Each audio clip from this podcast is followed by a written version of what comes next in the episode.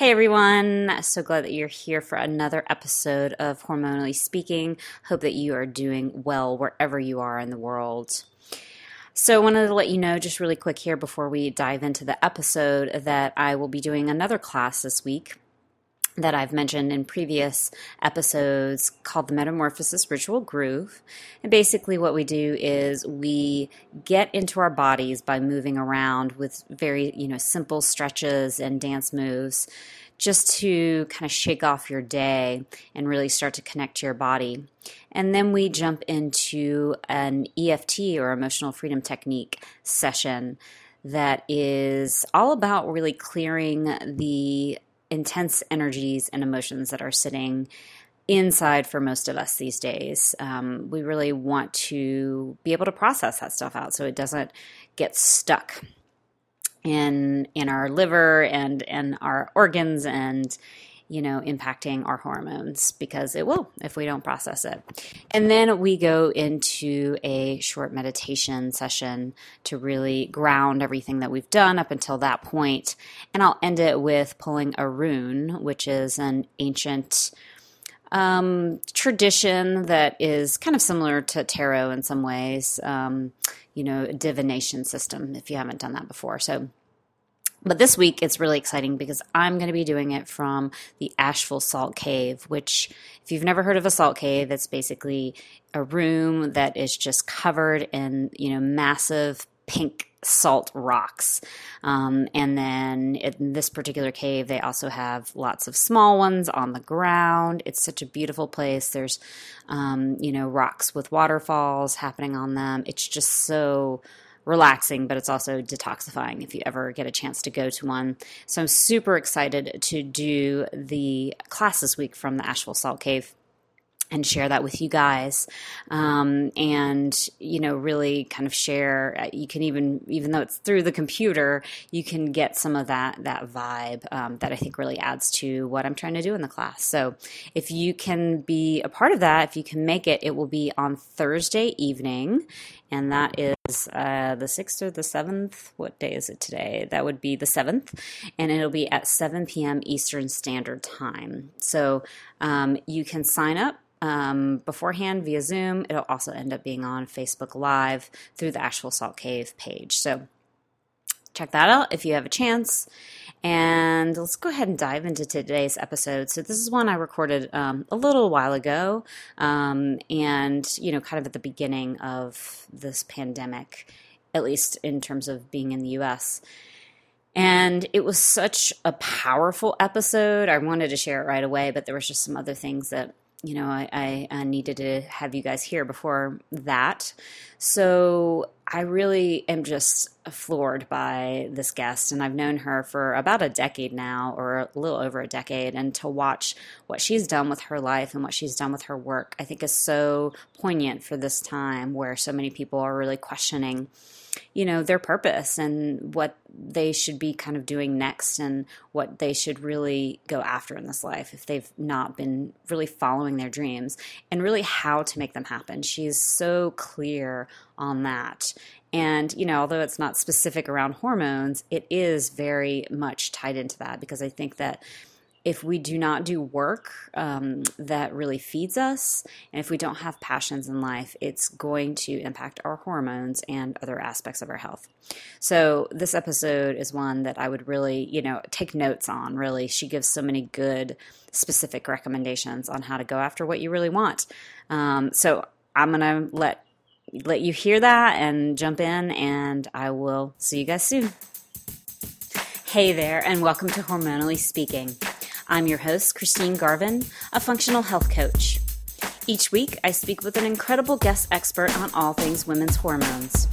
We're here to empower you to take back control of your body, health, and well being, and to learn about the latest in research and solutions when it comes to getting your hormones happy.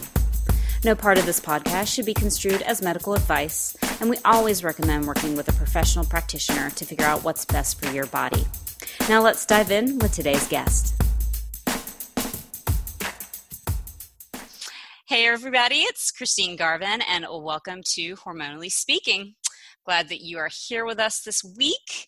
Um, I'm doing a little bit of a different interview today with a woman that I've known through uh, writing channels for, we were t- trying to figure out what year, and um, I think we came up with 2008, which is just crazy to me that we've known each other this long, you know, through the internet and um, never in real life. And the reason that I invited her to be on this podcast is because she's such an inspiration on so many levels and and I think that you'll hear this in this interview. So, let me start off by just telling you a little bit about her. Her name is Lola Akinmade and she's an award-winning writer and photographer and she has uh, photographed and dispatched from 70 plus countries for various publications. She is the 2018 Travel Photographer of the Year with the Bill, for the Bill Muster Award recipient. Her work has appeared in National Geographic Traveler, BBC, CNN, The Guardian, Travel and Leisure, Slate, Travel Channel, Adventure.com magazine, AFAR, Lonely Planet, Fodor's, several in flight magazines, amongst others. She has collaborated with high profile commercial brands from Mercedes Benz and Dave to Intrep- excuse me, and Dove to Intrepid Travel and National Geographic Channel. In addition to contributing to several books, she is the author of the following books the 2018 Lowell Thomas Award winner for Best Travel Book, Due North, and best selling Lagom, Swedish Secret of Living Well, available in 18 foreign language editions. And you'll have to tell me if I said that right. She has been recognized with multiple awards and nominations for her work, including a Pushcart Prize nomination, and was honored with a MIPAD 100, that's the most influential people of African descent, award within media and culture in 2018. So as you can tell just from her, you know, pretty short bio, she's done a lot, a lot, a lot. And I think she um, has such an incredible story. So welcome, Lola. Oh, thank you so much for having me, Christine. Yeah. Honored to be here. I'm so excited that you're here amidst all of the chaos as we were just talking mm. about, right? Mm. It's, no, it's, I know. Yeah, definitely chaotic times. So you're in Sweden right now right? Yes. And you have been in Sweden for how long? It's gonna it's going on eleven years now. Okay. So that's quite some time. And then before that you were in the US, is that right? Yeah, so before that I was in the US for 16 years 16 and then before that I uh, I grew up in Lagos, Nigeria and moved to the US when I was 15 to go to yeah. college. So that's okay. kind of my trajectory. Yeah. Gotcha. So, you know, one of the questions that I wanted to ask you was did you really see as a young girl that you would end up you know being this not just international traveler but international liver right i mean you've obviously lived in very different places in the world yeah. is that something yes. that you know was kind of a part of you from a young age well i didn't know i was going to end up living in sweden but mm-hmm. i knew i was going to end up traveling so mm-hmm. i was mm. going to make travel my career and growing up in nigeria geography was my subject. I loved geography. I loved learning about different cultures, about the world. And so I knew I was going to make that part of my lifestyle. Mm-hmm. The way it's manifested itself, you know, over mm-hmm. the years has been really kind of humbling and, and, uh, mm-hmm. and exciting. And so just with that love for travel, I was also just very interested in writing. Mm-hmm. you know, and photography and, and, art. And so just everything kind of came together mm-hmm. you know, mm-hmm. over the years when I started realizing as I traveled down this journey that this is what I like, this is what I don't like, and then mm-hmm. do more of what you like. Mm-hmm. And you know, and then that kind of narrows that path until you find your own path towards your goal. I love that you brought that up. Um, I read recently Oh, I, I, can't remember. It was a woman that had been on Saturday Night Live um, in in the 80s, and she said it was horrendous. You know, just a horrendous mm. experience. And she promised herself at that point that she would only forever after take jobs that felt fun you know and that she mm, that mm. she felt that sense of like i love this you know and um, that's pretty much what has led to her, her, success ever since then you know and and i think that um, i i love hearing that bit of wisdom because i i think so many times i i felt like okay well I got to slog through these things to get to where I want to mm. go, you know, and it mm. doesn't make sense on a deep level, right? To continue to do things that you don't like doing in order to supposedly get to where you want to go. Co- correct. You know, and the thing is that sometimes we do have responsibilities that kind of take us off that path. Mm-hmm. And I understand, you know, if you've got kids, if you, if you're a caretaker, if there are Mm. other bills you have to pay, I understand that. But also, I am a big advocate for slowly chipping away, you know, Mm-hmm. towards where you really want to go. Mhm. And look at it this way: if you go into something maybe just for the money, Mhm. then when times get really tough, then just emotionally it's going to drain you. But if you Mm. go something into something because you're passionate about it, Mhm. you're going to be a lot more resilient. So so that when it does dip, you know, Mhm. you're still going to have that passion. It's not Right. because you know this is what you want to do. It's just that life is taking you a, a different route right now. So it's Right. I think it's um I'm very grateful that I found my passion very Mhm. early on, and that has that's what has been able to help me focus Mhm. in terms of using you know focus that this is the you know I, I, there's something i always say i always say that travel really isn't the passion there Mm. is something that allows us to use travel as the avenue Mm. to express the passion so for example you're a dancer you know when i say you you dance that's your passion right you could use travel Mhm. as a way of expressing that. So you could be a, a, a dancer who goes to different cultures and explores dance in different cultures, Mhm. or you could be a dancer for a for a dance company, you know, but the passion itself is the same. Right. And right. so I always say your passion is what you can do both on the road and at Mm. home. Mhm. Mhm. You know, and, Yeah, that brings up for me, you know, I want to get back to because I want to hear your story of, of moving to the US, but I, what you're saying just brings up for me, you know, I, one of the things I've admired in watching you just, you know, blossom over these past 12 years is, you know, I'm amazed that you've had a family, that you've done all of these things, mm-hmm. and then are so successful in your work. And I'm like, she's got to be just like, you must have really set boundaries around everything. But I'm really curious if you can give us an idea of sort of how you I don't want to say do it all, but you know how you really chip away as as you were mentioning, you know, because I think a lot of people yes, struggle with that. No, absolutely. And I think, um, you know, one of it is also delegating what can be delegated. So, for Mhm. example, you know, with social media, I have two other people that help me with social media, right? Yeah. You know, so Mhm. some of some of that can be delegated.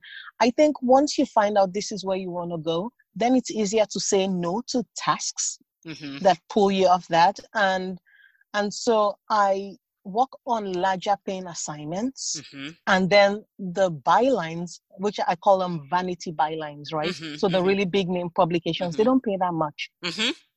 Uh, and over the years, I've kind of stopped chasing them. I only chase if I would like to get the byline to Right. help Buster.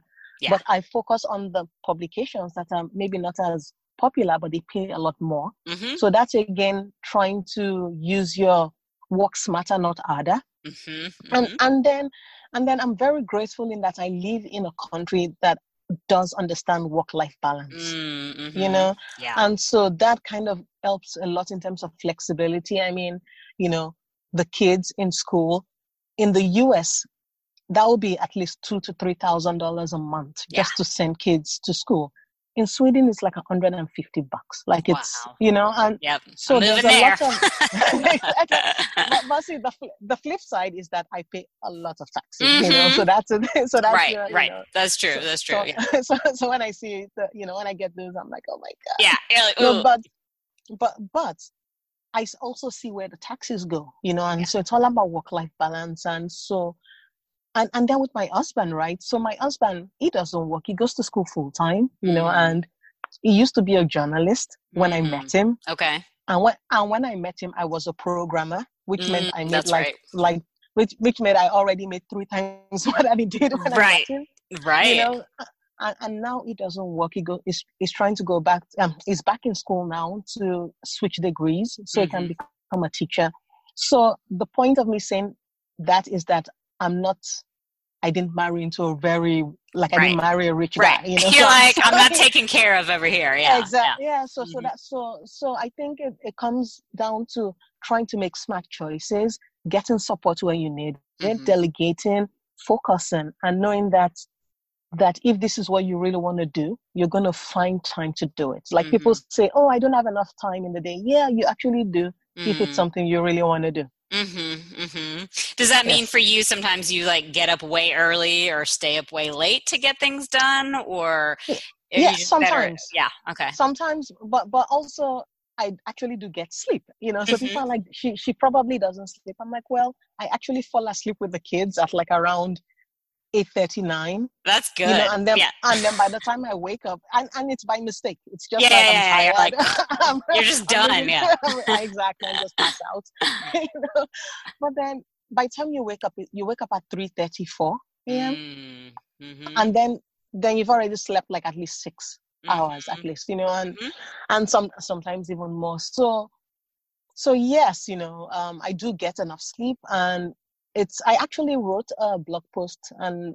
I'll share that with you about how I stay productive. Mm, that would be great. I'll put it Because in the notes. Yes, because what I do is I actually don't have a long to do list. I actually Mm. have three to four daily tasks, right? Mm-hmm. So instead of putting, instead of me writing a long to do list, when I see that list, it freaks me out. Like, oh my God, these are all the things. But there are sometimes I don't even have to look at a task until two months from now. Right. So Mhm. why am I looking at it today now. on a to-do list? Exactly. And so what I actually do is I break out and and and in this post it really clearly outlines how I stay productive, like three tasks a day. And Mhm. and if if I want to, for example, enter a contest and the contest deadline is next month, I don't even put it on my list until like a week before the deadline. Mhm, mhm. So that's kind of how I've mentally spaced out Mm, mhm. my schedule to That- stay productive Yeah. and to mentally you know, to stay well i think that's that's really important because it's so much of getting things done is that mental aspect right and when we um, set things up to where it's just instant overwhelm when we look at it a lot of us shut down right? Or we procrastinate. I mean i've been there a million times you know? Exactly. Yeah yeah yeah. and No, I especially when you have kids and all those things going on you can easily kind of procrastinate and not get the things Ex- done. Yeah yeah. Exactly exactly. So that's what i've actually and i have to say that has really truly helped me over the years mm-hmm, because if i have for example three articles to write mm-hmm, i'm not going to put them on my to-do list as three articles to write. I'm just Mm. going to say today start article one tomorrow continue article one the mm, third day start article 2 that kind of just mentally spaces so i don't feel like i have a lot to do. I, it's Yeah. just daily to do. Yeah. That's great. And, and so you kind of create that ta- that task list every day, or do you yes. kind of, you have some big? no i space them out. I i, I space them out. So i use uh OneNote Mhm, so that i mhm. can and and so and i have like my little color coding system as well Mhm, so i can so i just put um you know i'm sure there there's so many scheduling tools but mhm, i really right. like OneNote because Yeah. it's just like i'm writing an outline I just write Mm, the date. I put the outline. That that that tomorrow. That that that. I just see it, and Yeah. then as I go through, I delete. So Yeah. so it's not. So I don't think like, oh, what did I do last week? What what am I doing tomorrow? You know. yeah, yeah. So it Feels so good when you hit that delete too, right? You're like, exactly, and then it clears it. You know, Yeah, and then yeah. it's and and then it just so so you- so even though it feels like a to do list, there's a date. Yeah. Where I'm not supposed to even look at it until March 31st or until May 1st. right, right, right. Gotcha. Yeah, So, that makes a lot of yeah.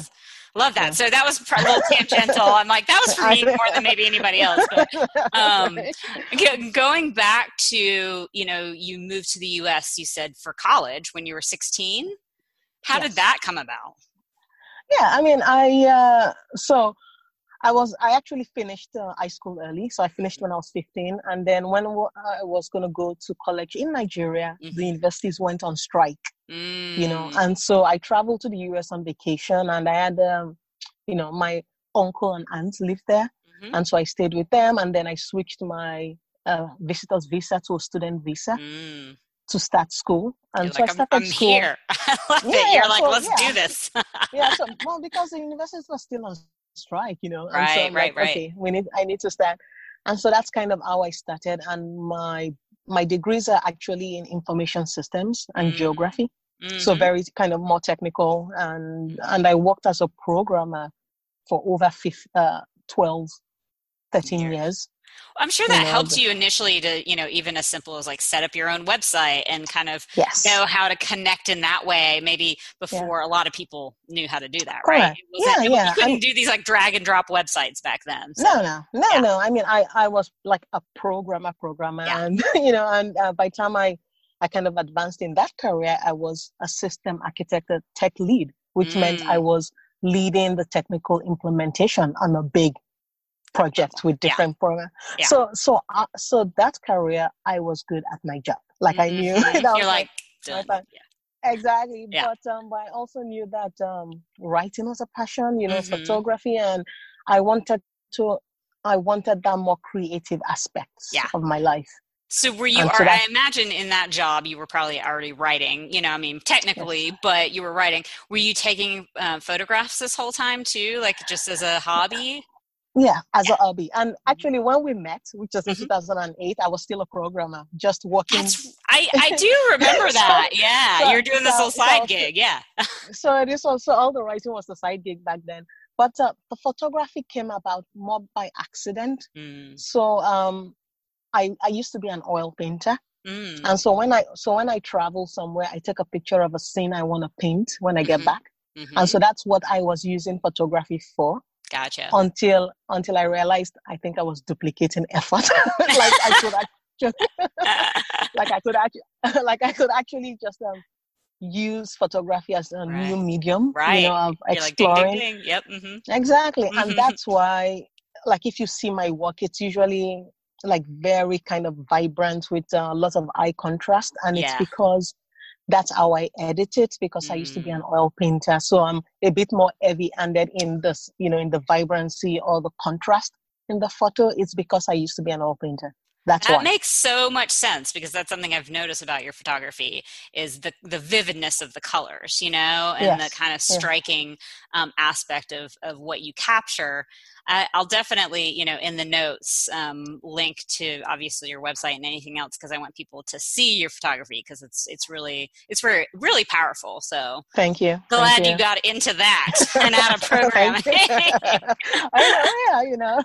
So what well, was that know. final moment where you actually were like, okay, I'm done with programming and I'm going to do this writing, this photography thing like mm. full time?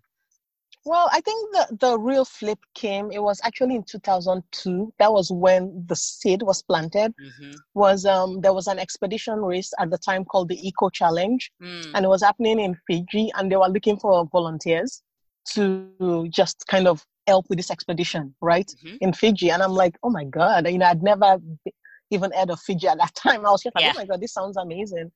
So I went, and my job as a volunteer was to be on their web team mm. which meant I was supposed to write stories every day, take okay. some photos, and then we were supposed to update the website every day with news about the race, mm. like oh the or like the the athletes just came out through Navala village or la la la or this mm-hmm. is an an interview with an athlete or this is what Navala village looks and feels like. Mm-hmm. So it was while I was there, I was like, oh my god, I think this is it. Yeah, this is a career. I'm actually Mm-hmm. That was it. You know, I actually remember the exact moment I was standing in the middle of a river, like just wasted. And I'm like, oh my God, this is it. I can be writing about this rich kind of experiences around the world. Yeah. You know, to, the water told you. I know the water told me before I tried to before I tried to carry me away. You know. what a metaphor. exactly, exactly. So so so I came back, and so that was when I started kind of plotting my like how how can I move away from being a programmer? Mm. And I think when I found Matador was around 2007. That was actually kind of the first one of the first places I pitched my writing to, and then mm. you know the rest is history. So yeah. Mm-hmm, mm-hmm. well, so yeah, we were at Matador. I don't, I don't remember. I think you were still there maybe when I left. Um, yes. Uh, but you know that was that 2008 to i god i can't remember when i left maybe 2010 or 11 yeah 2010 i think was when i i left I okay think. okay maybe you might have yeah. left before me then i can't quite remember yeah. but but so yeah. at that point you know you obviously i mean i remember even while we were at matador you started writing for some of these bigger publications you yes. know and, and, and so and I, and I, had no experience yeah you know, so how did you do it exactly but just by being audacious, right? Mm. And that's what I tell people. I'm like, mm. don't be scared of mm-hmm. rejection. I get rejected every single day.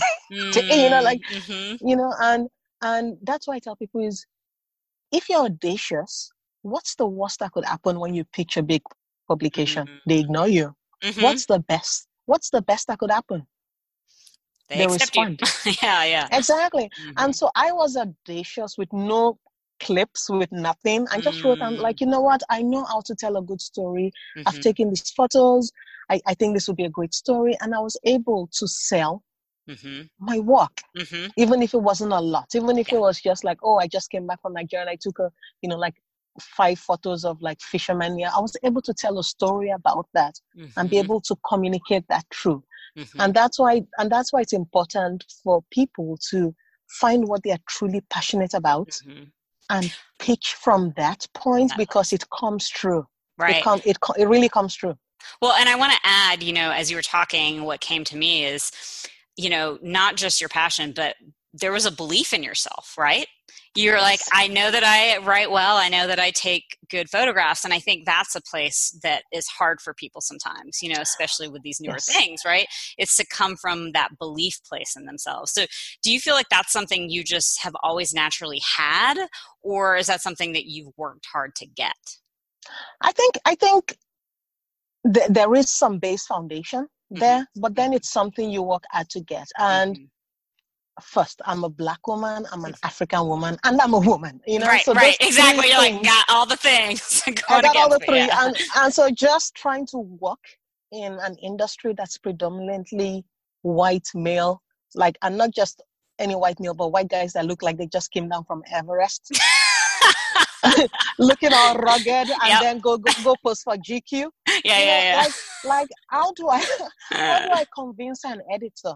To choose me mm-hmm. above that right mm-hmm. Mm-hmm. so so it was a lot of hard work it was a lot of persistence it was a lot of saying you know what i'm not going to take rejection personally but mm. i know the quality of my work you know mm-hmm. Mm-hmm. and i know and i know that you know yes there are people that may be better and yes there are people you know i could be better but i know what i can do and that's mm-hmm. where I, I try to pitch and i think for people that are creative we we tend to take rejection more personally than we mm-hmm, shouldn't mm-hmm, than we should mm-hmm. and it's it's kind of like somebody saying you know your baby's ugly i don't like mm-hmm. your baby you know and, right. and that is absolutely a, you're like oh yeah, I, I, know and that's a very personal thing you yeah. know and so so that's why for over 10 years actually for 10 years i was publicly publishing what I called my pitching chats, right? Mm, mm-hmm. So I will publicly publish how many pitches I mm-hmm. sent that mm-hmm. year, mm-hmm. how many were accepted, how many were rejected, how many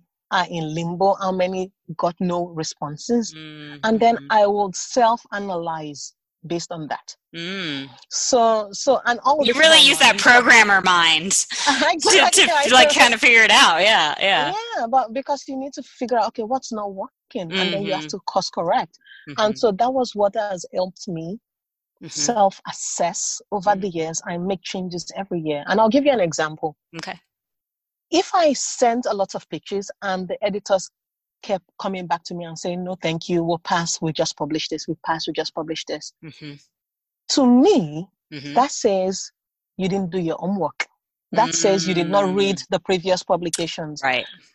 Like the previous issues. So mm-hmm. read them before you mm-hmm. pitch.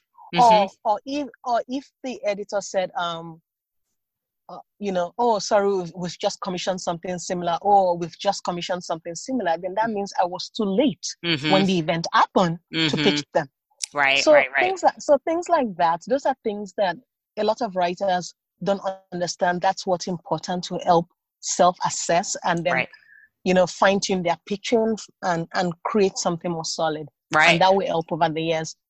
So all this is publicly out there on my website. I'll send you the link. So that's awesome. Yeah. Well, and I think it's such a good, valid point for so many things in life, right? Not just our careers and what we're going after. You know, I, I feel like this is a lesson that I've personally just learned in a much bigger way over the past few years. You know, I, I used to hate any kind of criticism. You know, I was mm. just like, and I would kind of like really shy away from the possibility of it because it just that that sense of like your baby's ugly, you know.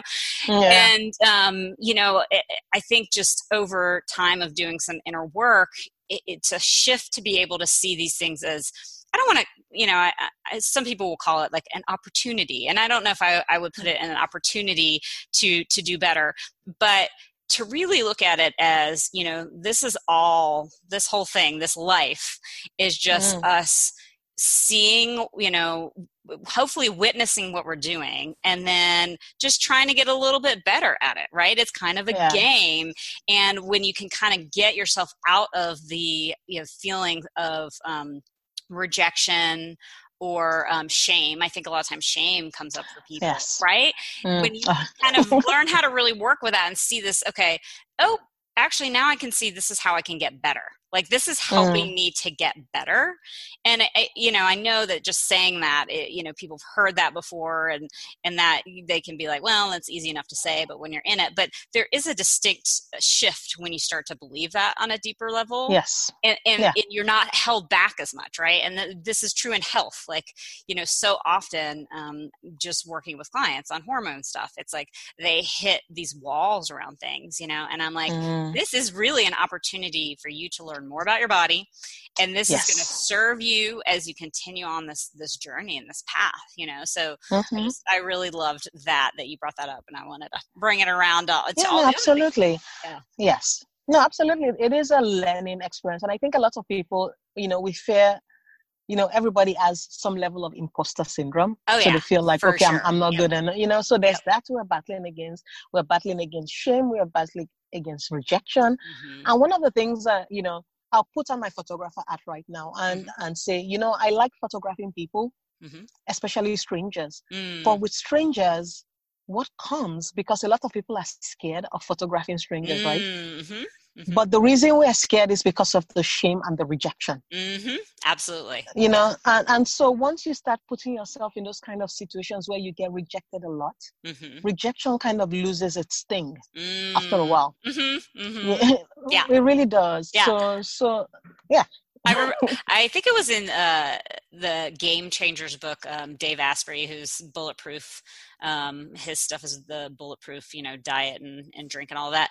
But he interviewed a guy that set out on an experiment to basically do. I don't know if it was once a day or multiple times a day for a certain amount of time to ask for things that he knew he knew he would get rejected like that he mm. wouldn't get them so that he could become accustomed to rejection so it wouldn't sting as much right but yeah. also what was fascinating in the experiment was that he found that more people said yes than no in situations that he asked exactly. for crazy things and he was like oh you know people really actually on the whole want to help they want to help you yeah. get done and so it's such a mind flip to to think that that way you know and also to exactly build up that you know that strength against the the rejection. So it's not as um, it doesn't impact you as much anymore.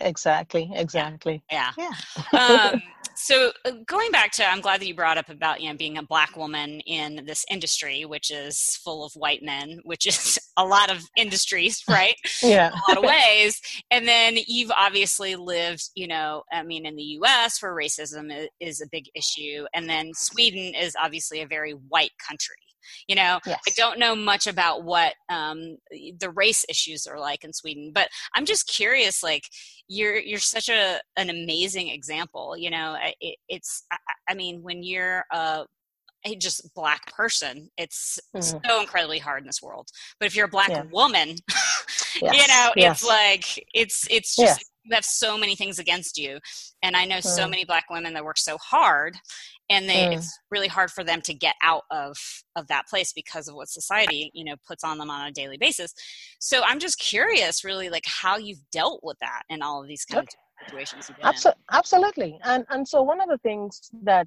i do is mm-hmm. and that's also like with sweden why i wrote the book lagom mm-hmm. which is mm-hmm. about the swedish mentality is mm-hmm. I love culture. I I love uh, kind of exploring the nuances of culture. I did this in the U.S., you know, in Nigeria, in Sweden.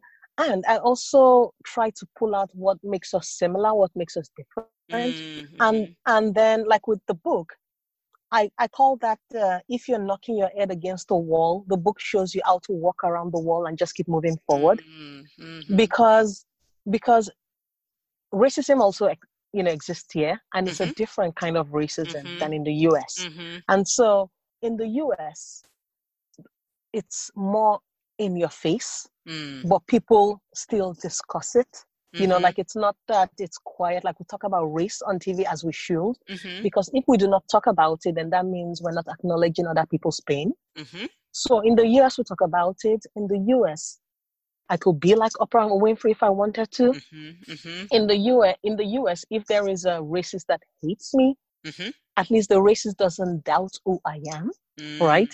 So mm-hmm. so there's a racist that hates Oprah Winfrey, but the racist doesn't doubt that Oprah Winfrey is super powerful. Is, she, yeah. is, super powerful and yeah. she's smart enough to do what she wants. He just doesn't like her that she's black. Right.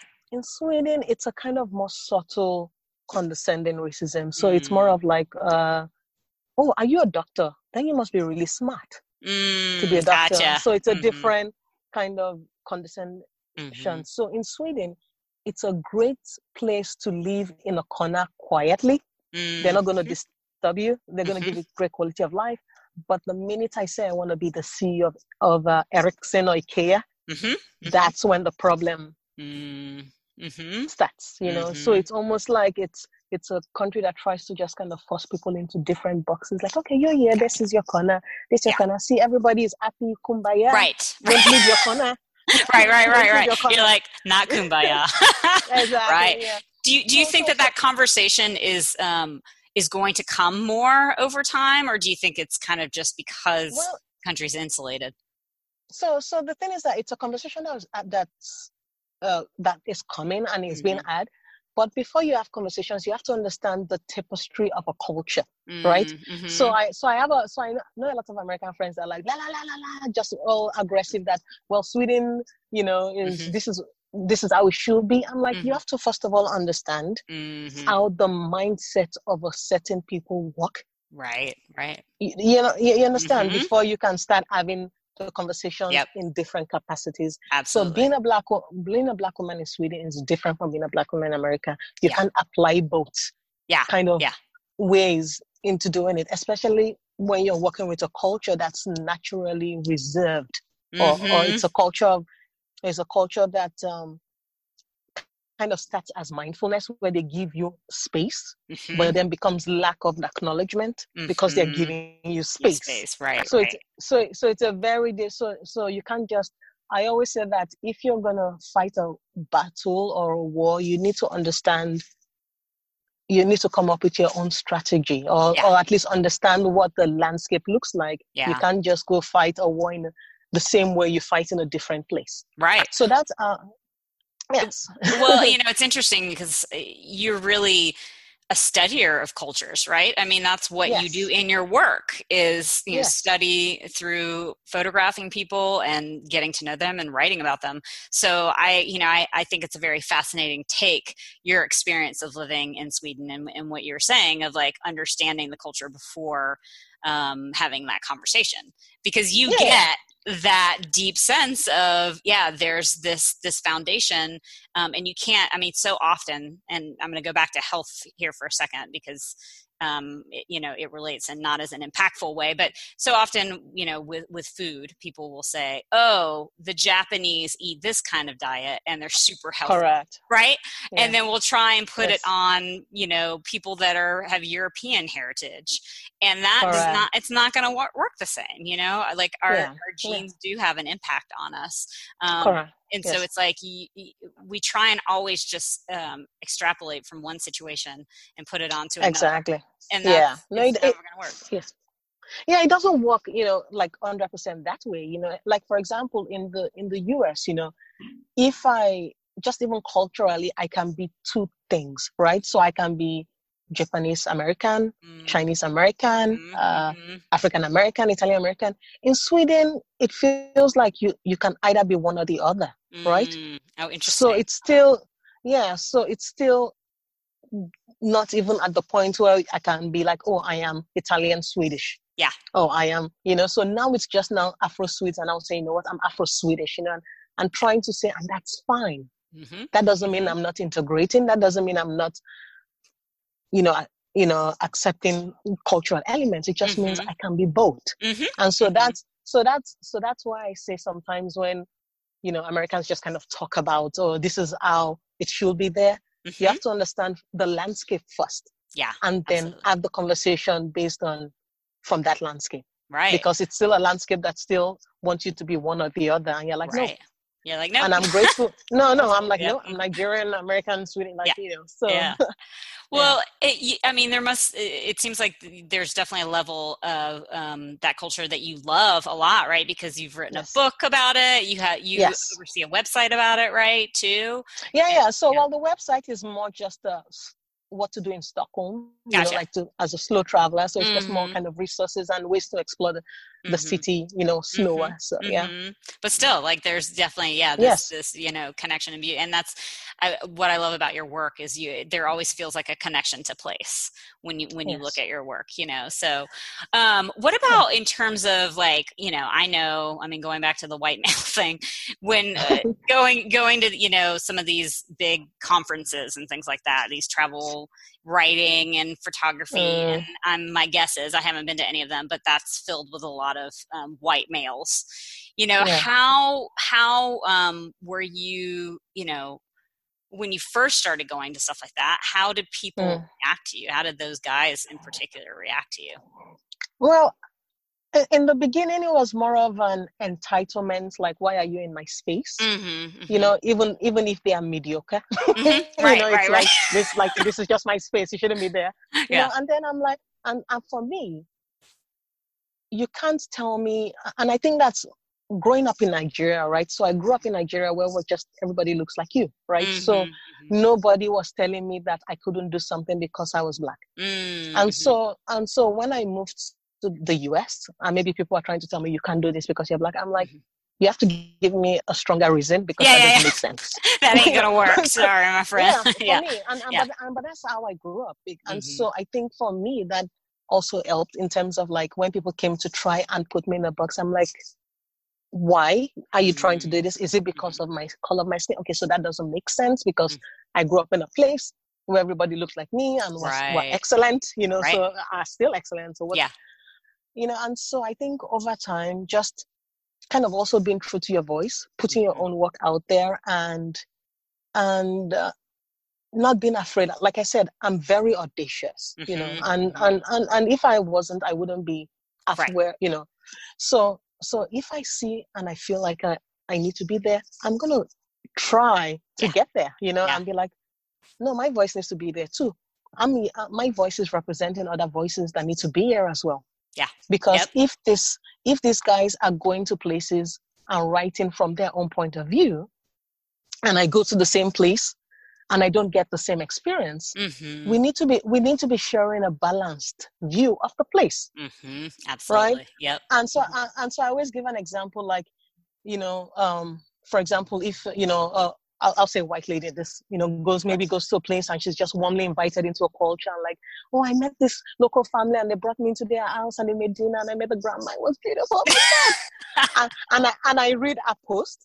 I'll be like oh my god i want that same experience. And then i go there and yeah. then because i'm black i don't get that right, same right right because, right so so so when i come back stories of the place need to be balanced. Otherwise yeah. it's just going to be like this like, is our one point well, we romanticize a lot of times other cultures exactly. and especially indigenous cultures, right? Which I yes, mean, I know yes. I was caught up in that for a lot of years. And I mean, there's amazing, amazing things about all indigenous yeah. cultures. And then they also have their bad things or they're not yeah, so exa- yeah. like everybody, yeah. right? Yeah. Yeah, exactly. Like, you know, and, and, we're all human. And, and that's one of the things there should always kind of be some balance. And the thing mm. is, and the thing is that that diversifies and makes the stories we tell more complete, mm-hmm. you know, more mm-hmm. just fuller and richer, mm-hmm. you know. Or sometimes I may have an amazing experience because I'm a minority in a place and have access because people see themselves in me. Right. But like if a white person went, they may not give as much access. Right. So that right. all, so that's why it's important to diversify the kind of stories we tell by mm-hmm. keeping the space open. So so mm-hmm. it's not just a particular point of view, you know. Yeah. Well and you know with everything you're saying i was just thinking about like this is why you're such an inspiration to me and and why i wanted mm-hmm. you to be on here for women you know that i think um, in general can get beat down around a lot of things right? Yes. And um, feel um, out of place, feel that they aren't good enough, all of these different things. And so, you know, the fact that um, you've brought up being audacious a few times, I think yeah. is really, really, really important um, as a reminder that we keep having to bring ourselves back to that. Even if mm-hmm. we're scared even if we have fear even if we're introverts you know to find that passion to find yes. um, that thing that we know that we're good at and really come mm-hmm. back to that place of knowing and then you know be audacious right? Like that's what it that's what it has to be. Yeah. Yeah. Yeah absolutely. And i recently gave a TED, tedx talk yes the, that's right the title was called the power of asking why not mm. and and the reason i gave that talk is because in addition to being audacious we have to keep asking why not? Why am I not allowed into this room? Why is this door closed to me? Why not? Because the more you ask it, yeah. the more you be. I mean, the three reasons I gave is that it can be a code of opening, uh, of understanding, mm-hmm. right? Because somebody uh, might already have a prejudice view Mm-hmm. But when you ask them why not, it forces them to re-examine why mm-hmm. why not? Why am I not giving this? Mm-hmm. And then you actually expose their own bias to them. Mm, right. Even if they if they feel like they even if some people are like, No, I'm not, I'm not racist, but you're like, Well, right. why not? Yeah. Why are you not? Yeah. And then right. exposes that. And then and then another why not is also that it makes us um it actually can push us to live in to live the best version of our own lives, right? Mm-hmm. So if some if we keep asking why not, sometimes we want to do it to prove that look, I can do this. Why not me? Mm-hmm. Of course I can do it. Mm-hmm. But once you start living your life beyond other people's expectations, then you mm-hmm. become impossible to ignore. Yeah. You just become impossible to ignore. Right. So that was so that was for me the power of why not. Why? So in addition to being audacious, keep asking why not. That's so. I love that angle because I haven't ever thought about that before. I'm going to go watch your TEDx talk after we're done. but it's it's so true, and uh, particularly right now with this instability that we're facing in the world for mm. you know at least the next few months, if not longer. I mean, I'm sure it'll impact us you know even longer than that but it, it's kind of this perfect opportunity to ask why not right it's like when everything gets flipped on its head that you've known right and that you thought mm-hmm. you had to be and that you thought that you were um, your life was you know it's like mm-hmm. that's being mm. kind of changed for a lot of people and exactly that's super scary but it also is this opportunity to ask you know why not why why is now not the time for me to do this Correct. this thing Correct. right so yeah. yeah super powerful. But also, but also, what what I one of the talks I gave is called, uh, you know, looking at transitions in our lives as opportunities. Mm-hmm, mm-hmm. So this is an horrendous time we're going through. I mean, people are losing their lives. You know, mm-hmm. we don't know when the cure will be. There's so much uncertainty, mm-hmm. and this is a transition everybody's going through. You know, mm-hmm, so if mm-hmm. so if if you were tied, if your success was tied to what you did, Mm-hmm. right? Right. And then that is taken then who are you? Who are you? Yeah and so mm-hmm. so this is so this is an opportunity for people to rediscover who they are. Mm-hmm. once again to say what am i who am i truly at my core? Mm-hmm. um, this is an opportunity for them to discover their strengths what they are mm-hmm. good at. Am i good at problem solving? Am i resilient? Am i you can start finding those strengths this is an opportunity for people to drop the masks. Yes. So yep. if you if you if you've had a bogus on online social media like persona, yeah, now is an opportunity to just use this, like use this opportunity to just drop it. Yeah. Because if because there are people that are burning out and feeling like they have to keep a certain look, certain yeah. way every time. Yep. Mm-hmm. And and and and they've over time they're they're dying inside, but they can't show it outside. Absolutely. Because they have to because they have to the angles have to be great they have to be an but, influencer or what have you yeah, yeah. Yep. this is a great opportunity mm-hmm. absolutely just be an opportunist right now to just drop that so you can reinvent and be like oh now i'm more yeah. real now i'm my more authentic self and this is not as important yeah. you know and so they're just you know many ways to look at this transition point as opportunities to to grow to reevaluate to reprioritize so right yeah. and it's interesting that you bring that up in the authenticity piece because i feel like that's been kind of a an undercurrent here for the last maybe like you know two to three years where people are are exhausted of of the mask and exhausted of trying to keep up on that level and not necessarily finding it makes them successful anyway like that was kind of yeah. the point right and so yes. you've seen the slow and undercurrent happening of people trying to you know or showing up more authentically it feels like in social media um, but still there's still being a huge wave of the influencers yes. and all that kind of stuff and now we have this huge thing out of our control that's happened in the yeah. world that's really yes. just kind of cut all that out that stuff that doesn't matter up here right? And Correct. the authenticity has the opportunity to rise right? Yeah absolutely. yeah. Absolutely. And, and the thing is that you know and i think it was Brené Brown that said it is like you don't have to talk about like your bikini wax or something to be authentic but you can talk about I, I there was a I don't know what it was but but like like oversharing doesn't we, we definitely don't need to know about your bikini wax. Yeah but i know but i know no, she, I, I think that was what she said i can't remember right. but she was something private like that. Yeah. but it was something about like there's a difference between being vulnerable and and being authentic and being and oversharing.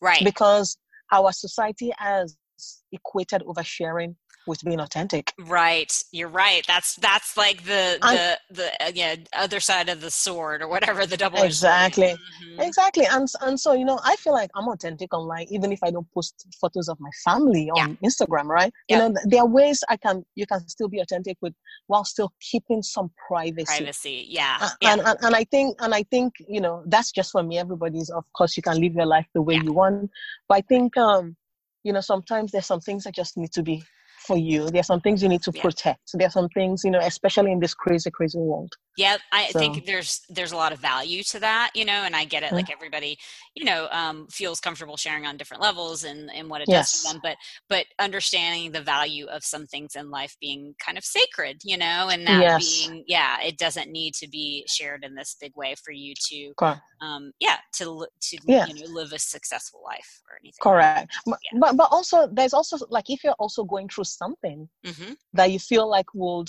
help other women mm-hmm. that's also okay you know like you know for example you know if you um you know for example you're a prime example of going through just that incredible experience mm-hmm. just you sharing it made people sit up mm-hmm. listen like oh if this could happen to christine oh my god you know and then mm-hmm. take care of their health more and just so so that's important that's what that's mm-hmm. good mm-hmm. sharing yeah, you yeah, know what I mean? like because yeah. it inspires and it uplifts and it and it changes the discussion and it puts a face on something that people don't know yeah a lot about yeah. you know so that's so that's that's what i mean good sharing yep bad sharing is just like I just got the bikini wax today, you know, whatever. right, right. You know, yeah. yeah. So two different for me anyway. Yeah, you're like, I'm good. I don't need to know that. But yeah, yeah no, I, you know, one of the things people will often say to me, they'll, you know, say, thank you for sharing all of that experience. And, you know, uh, why I recommend particularly, you know, if, if you, if a woman or anyone is dealing with chronic illness or you know different things that they yes. felt like they've had to hide um, how healing it can actually be to share with the world oh yeah because you're you're you're teaching others what is happening and what can happen but you're um it's so hard to keep all that stuff inside you know and and yes. i definitely recommend therapy and doing all those things too but there's something Absolutely. it can be used as a very therapeutic tool you know if people feel mm. comfortable doing that and i feel like i've seen you know someone that i know hide for a long time that they've dealt with some mm. particular chronic illness and then they finally put it out there and they just breathe the sigh of relief right because yes. that is truly showing the world you know i don't want to say who they are because i don't think chronic illness mm. defines you but it mm. shows mm. what you are experiencing and what you're going through yeah. on this very you know intimate level yeah. that um, that gives it's a it's an a, um, a good energy exchange yeah absolutely it, it it humanizes you that's yep. all. It just it just mm-hmm. it, it, it just means you're not superwoman yep. and you're a human being right yep. and and that's what i shared a lot of this like when my daughter was born because mm-hmm. i've got two kids my son is the younger one and i wrote a lot about just the transition i was mm-hmm. going through you know the transitions we, we really talk about mm-hmm. as travelers and mm-hmm. that's that our value decreases the minute we become care yeah. takers yeah. Even though imagine. the society doesn't say it, because then the jobs reduce and everything. And then I will, I, and I wrote, I was like, I was I was still trying to prove to everybody that I could do everything. I was right. the superwoman. I just had a baby. I could do this, and I'm like, I'm not superwoman. Right. And I wrote all and you this. You shouldn't have to be. Know? yeah. And I don't have to be, you know. Mm-hmm. And I have to, and I have to um, just uh, settle in the fact that this is a huge life transition as well. Yeah. So, oh, so those are the kind of things I shared publicly. You know, the mm-hmm. things that I felt like maybe to connect to other moms mm-hmm. going through this mm-hmm. as well. Mm-hmm. So it's so it's about finding what you feel could resonate as well with other people. You know mm-hmm. that mm-hmm. um you know, you know, just going through this kind of okay, what's it like being a mom with two kids? Yeah. Well, I don't blog. I, I don't, I'm not a family blogger, you know, so I don't blog about that every day, right, and I right. don't have to, and I don't have to be because that was not why I got into travel. Right. But I can share mm-hmm. some of my mm-hmm. experiences and stuff. So yeah, it's uh, very interesting. You know? I love it. I love everything that you've done, and I'm so glad that you came on and chatted oh, with you. me today. It's been so amazing, and oh, um, oh, thank you. To, to know, uh, obviously, you know, um, a good chunk of your story, but I really was excited to get into these specifics um, of how how you've done all of this and how you know mm. you approach the world because i think um, it's as i said already it's super inspirational and it always makes mm, me feel you. like all right like you know like i can hunker down and do more like look at this woman who's doing like all this stuff so i feel the same way when i see i'm like oh my god you know kristen is amazing dancing doing all this stuff staying in shape this great diet and i'm like you know what i, I could go for a walk at least once in a while i could at least do that around my block uh, we've all got our things right exactly, exactly. so let yeah. people know where they can contact you and find out more about mm-hmm. you yeah, so I am online, uh, just akinmade.com, mm-hmm. A K I N M A D E.com, and there are links to my social media and stuff there. So um, without sounding conceited, I'm easy to find. Yeah. You're like, I'm all over the web. Yeah. Well, I definitely recommend, you know, following you on Instagram because you get to see a lot of your photography that way, which is thank you. So wonderful. Um, you know, that that's the that's the beauty of Instagram, right? When it comes to photography. Yes. It's it's a really yes. great place to to witness that. So um I yeah, so appreciate you being here today, and I look forward oh, to continuing you. to watch you know all the amazing things that you do in the world. Oh, thank you so much, Kristen. Thank you for having me. For sure. All right, you guys. I'll see you next week.